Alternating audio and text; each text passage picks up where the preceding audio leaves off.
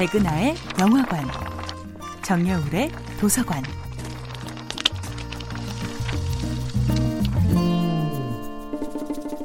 안녕하세요. 여러분과 아름답고 풍요로운 책 이야기를 나누고 있는 작가 정여울입니다. 이번 주에 만나보고 있는 작품은 가스통 르루의 오페라의 유령입니다. 주인공 크리스티는 오페라의 유령 에릭으로부터 비밀스러운 음악 수업을 받습니다. 크리스티는 에릭의 아름다운 목소리를 누구보다 잘 알고 있으며 그 아름다운 비밀의 목소리를 자신의 것으로 만들어냅니다. 크리스티는 에릭의 뮤즈이자 에릭의 아바타였던 것입니다. 크리스틴을 사랑하는 또 다른 남자 라울은 아직 에릭의 비밀을 모릅니다. 크리스틴에게 반해버린 라울은 그녀의 아름다운 목소리가 정령으로부터 받은 음악 수업 때문이라는 어느 노 부인의 증언을 도저히 믿을 수가 없지요.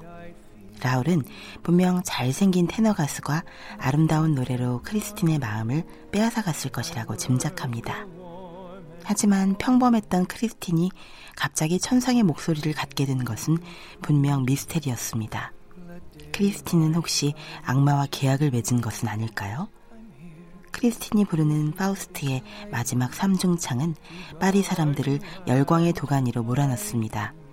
마치 천국과 지옥을 동시에 품고 있는 것 같은 크리스틴의 아름다운 목소리는 파리 사교계를 발칵 뒤집습니다.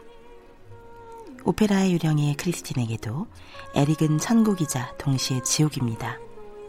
아무에게도 자신의 진짜 얼굴을 보여줄 수 없는 에릭은 크리스틴에게 자신의 모든 것, 자신의 목소리를 선물합니다. 별다른 재능이 없는 무명 신인에 불과했던 크리스틴은 에릭의 비밀스런 멘토링으로 최고의 가수로 등극하지요. 에릭의 노랫소리는 가수라면 누구나 흠모할 법한 아름다운 목소리였습니다. 하지만 가면에 가려진 그의 얼굴은 너무 끔찍해서 잠시도 바라보기 어려울 정도였습니다. 오페라의 유령의 크리스티는 그녀가 꿈꾸는 바람직한 환상에 들어맞지 않는 참혹한 현실을 향해 두 눈을 질끈 감고 싶어집니다. 그녀는 석 달 동안 자신의 목소리를 최고의 상태로 이끌어준 음악의 스승 에릭이 음악의 정령이라고 믿고 싶어 합니다.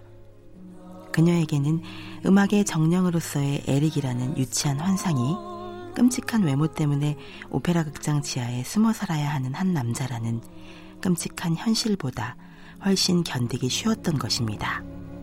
정야울의 도서관이었습니다.